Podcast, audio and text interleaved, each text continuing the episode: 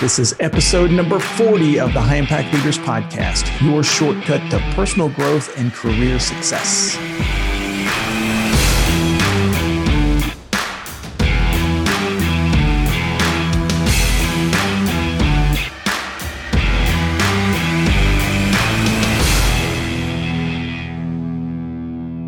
Everybody. Welcome back to High Impact Leaders. I'm Doug Staneart, CEO of the Leaders Institute, and I help people acquire leadership and management skills to improve your career and facilitate dynamic growth in your in your business and your industry. Uh, on this session, I'm going to talk about a few important leadership skills that every executive really needs to know and really needs to apply. Actually, all of us do, really, for that matter.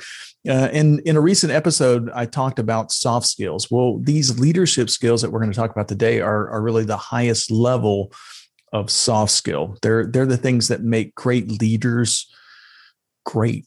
They're those things that these great leaders have that really makes them great. So, so by the way, if you like the sessions, don't forget to subscribe to the High Impact Leaders podcast and go to the Leaders Institute uh, YouTube channel. Make sure and subscribe and hit the bell or whatever it is. that that way you get all the new episodes as they're released. Um, on a personal note, I just released an update of my book, 28 Ways to Influence People.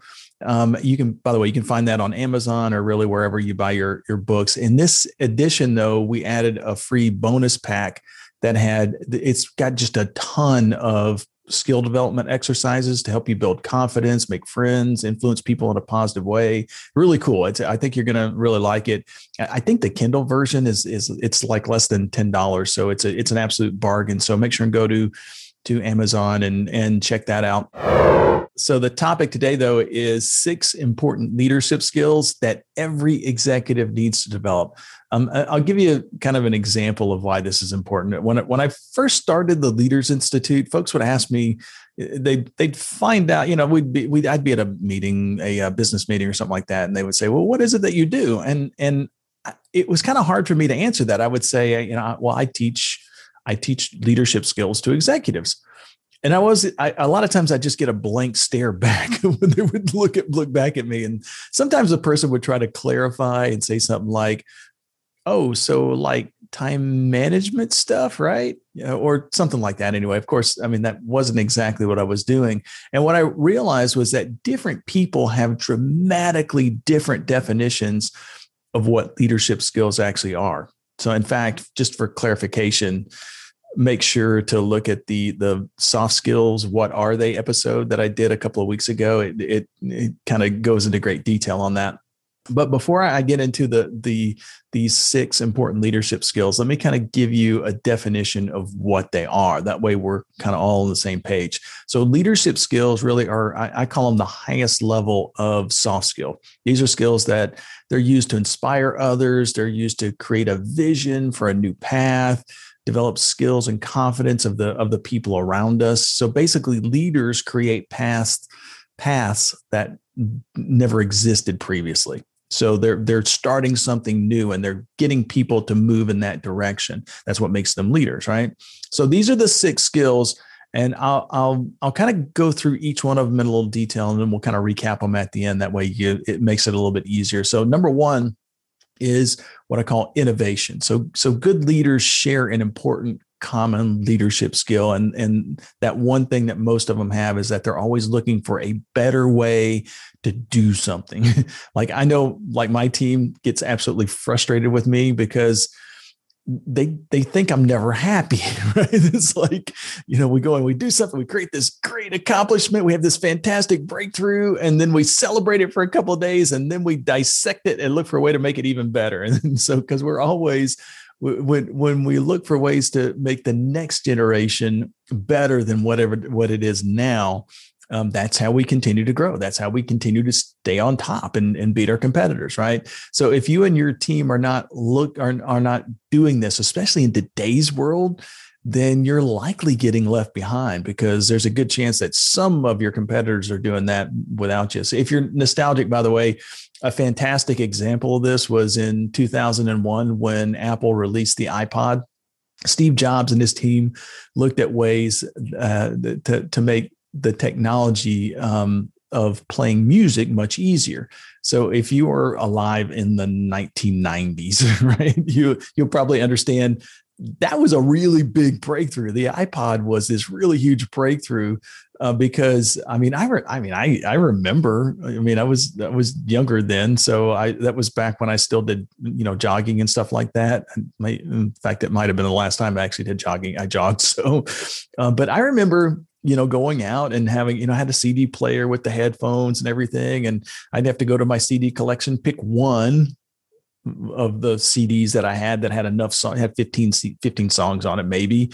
And uh, one CD that had enough songs on it that I liked because, you know, that it, since it only had 15 songs, not every one of those songs on the album were going to be fantastic. So you'd end up skipping through those things, which is kind of hard to do when you're running and that kind of thing. Um, it also had these these AAA batteries that that they were the one battery that nobody ever had, you know. So it was uh, like stores and stuff. So they were always expensive and hard to get. So basically, the the iPod fixed all of these things. Um, you could actually carry your entire music collection in in your pocket. So and then of course they didn't stop there. The iPod breakthrough actually led to the iPhone um, and and and they made history you know through through basically this this really cool leadership skill which is innovation taking something that is not as good as what we want it to be and that we've gotten used to and saying okay how can we make that better? How can we innovate? How can we do something different? So that's the first one. So the second major leadership skill is collaboration. So when i first started out as a leadership coach or leadership consultant many of the challenges that I've helped my customers fix were dealt with collaboration. Um, I, will give you a really good example. One early client was a truck dealership. They they um, and what what they did was they built a competitive environment where the department heads received bonuses based on the profit of their individual department. Seems like a fantastic idea, by the way. I mean, survival of the fittest. You know, you you do a better job, you get rewarded for it, and and um, especially in a competitive area like sales and stuff like that. So so it it should have worked, but when the department heads when when the department head increased um, revenue or decreased costs, you know, then the bonus increased. So if they if they increase their revenue and decrease their costs, especially at the same time, then they got way bigger bonuses. However, after implementing this this policy or the, these these policies, the the general manager saw that the um, the the growth of that specific location just slowed down to a crawl, and then eventually it started going backwards. They actually were shrinking in revenue. So the general manager was trying everything to get the location to grow, and and nothing was working. So, um, and in fact, you know, months after he implemented this policy, they the the that particular location began to lose revenue.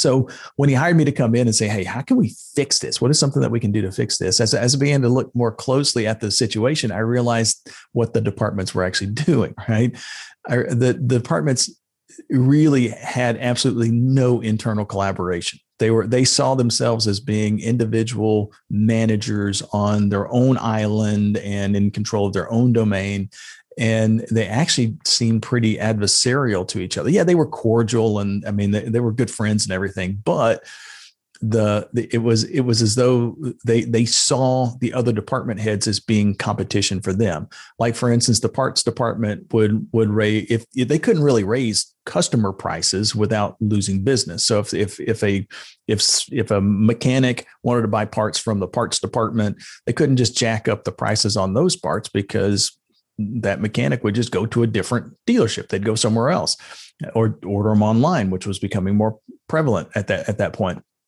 However, the service department at the actual dealership, they had to buy parts from the parts manager.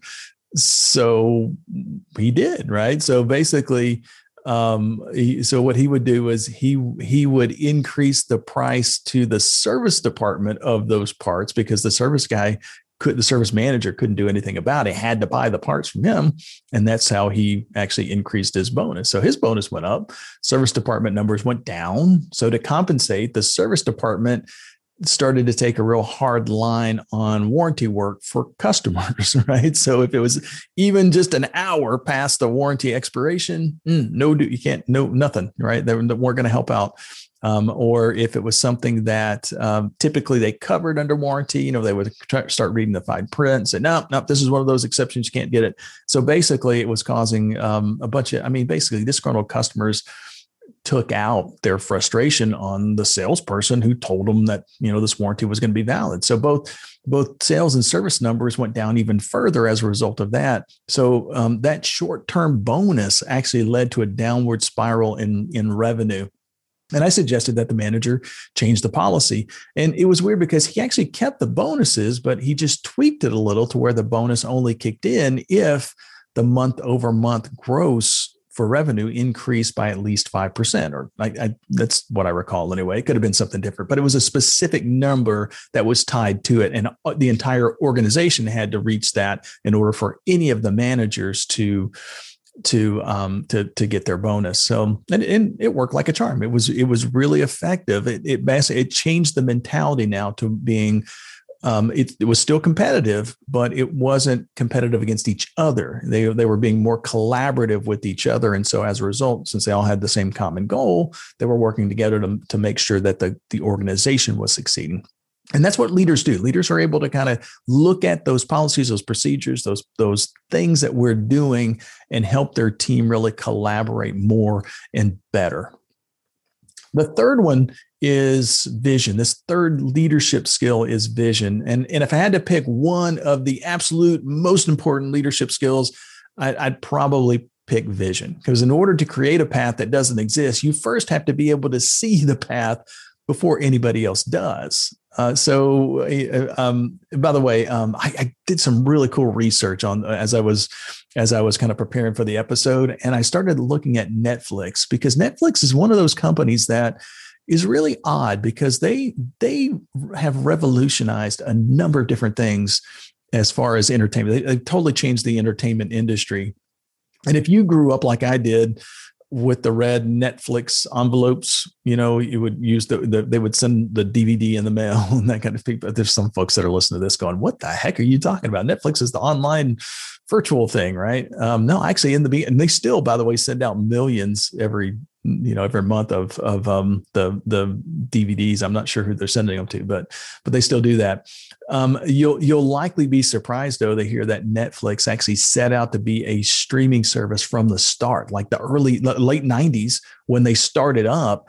They, their whole goal was to be a streaming service, not a DVD service, not the red envelope company. And in fact, they they created the circumstances. I I think anyway, they created the circumstances for the demise of that DVD industry. Um, I and one of the articles that I read was in Variety, and and it quoted the Netflix founder um, Reed Hastings, and it basically um, he, was talking about uh, this vision that he laid out in 1999. This was like a decade almost before before uh, he was able to implement this vision, but he laid it out in pretty good detail. Um, and, and so it took years for that, that vision to actually come true. But basically, this is kind of what he said back in 1999. He said, is, I'm going to read this. So this is, it, I typically don't like to read things, but it was just so cool that I'm, I'm going to read this to you.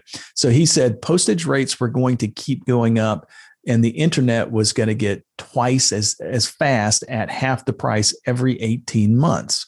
So at some point, those lines would cross and it, and it would become more cost efficient to stream a movie rather than to mail a video. And that's when we get in. So basically, in 1999, he was saying that, hey, this is where the industry is going.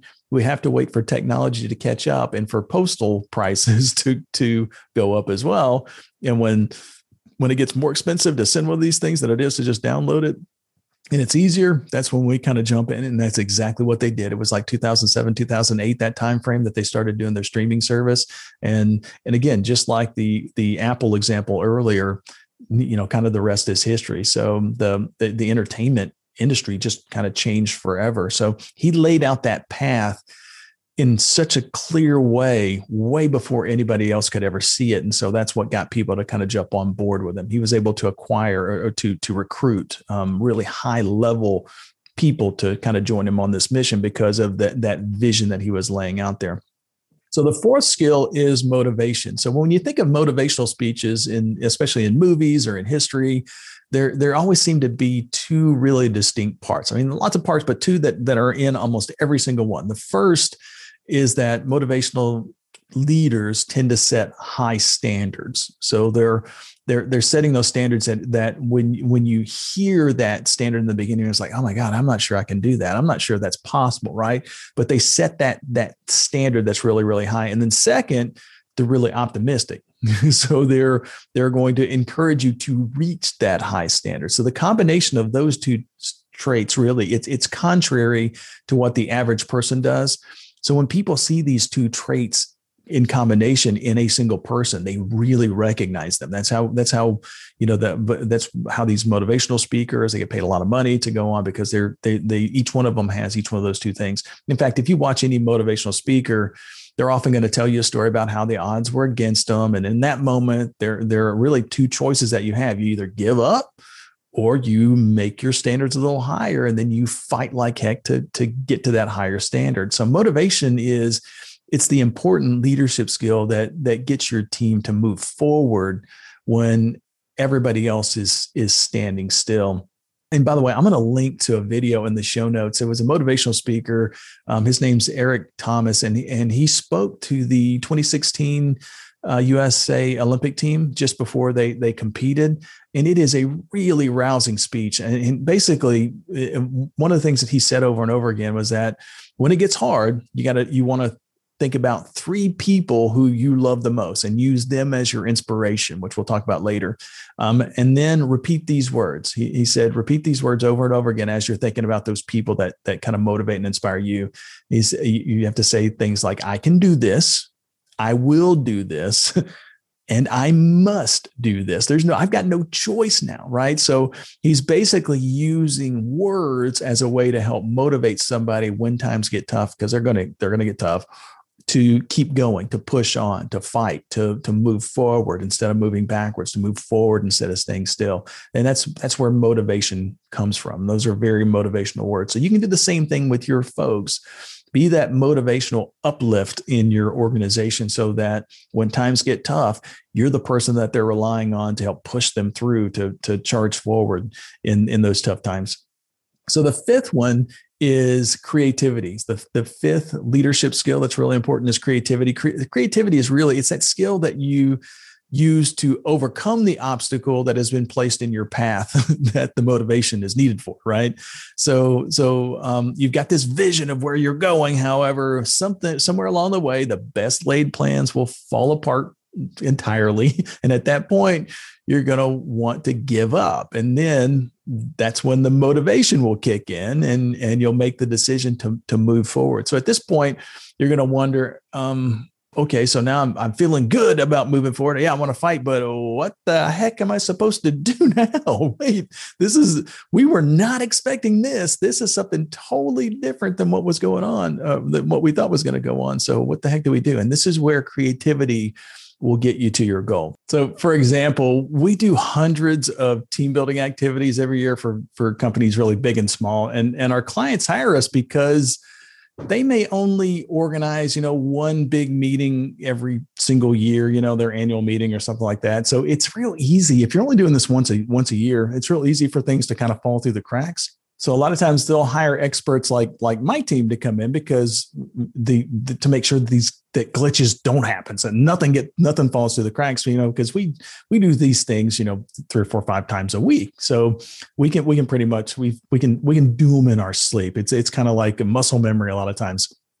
So and and in fact, you know how sometimes you'll arrive at your office and and think, "Oh my God, how did I get here?" That that muscle memory has kind of kicked in eh, because you went on autopilot. You know, going to going to the office. Well, I got a call from one of my my most senior instructors a while back, and and she started. It was funny because when she started the call, she said, "You are going to kill me," and I kind of laughed and said, hey, "You know, whatever it is, you know, we can fix it." You know, because I was using my motivational skills, right?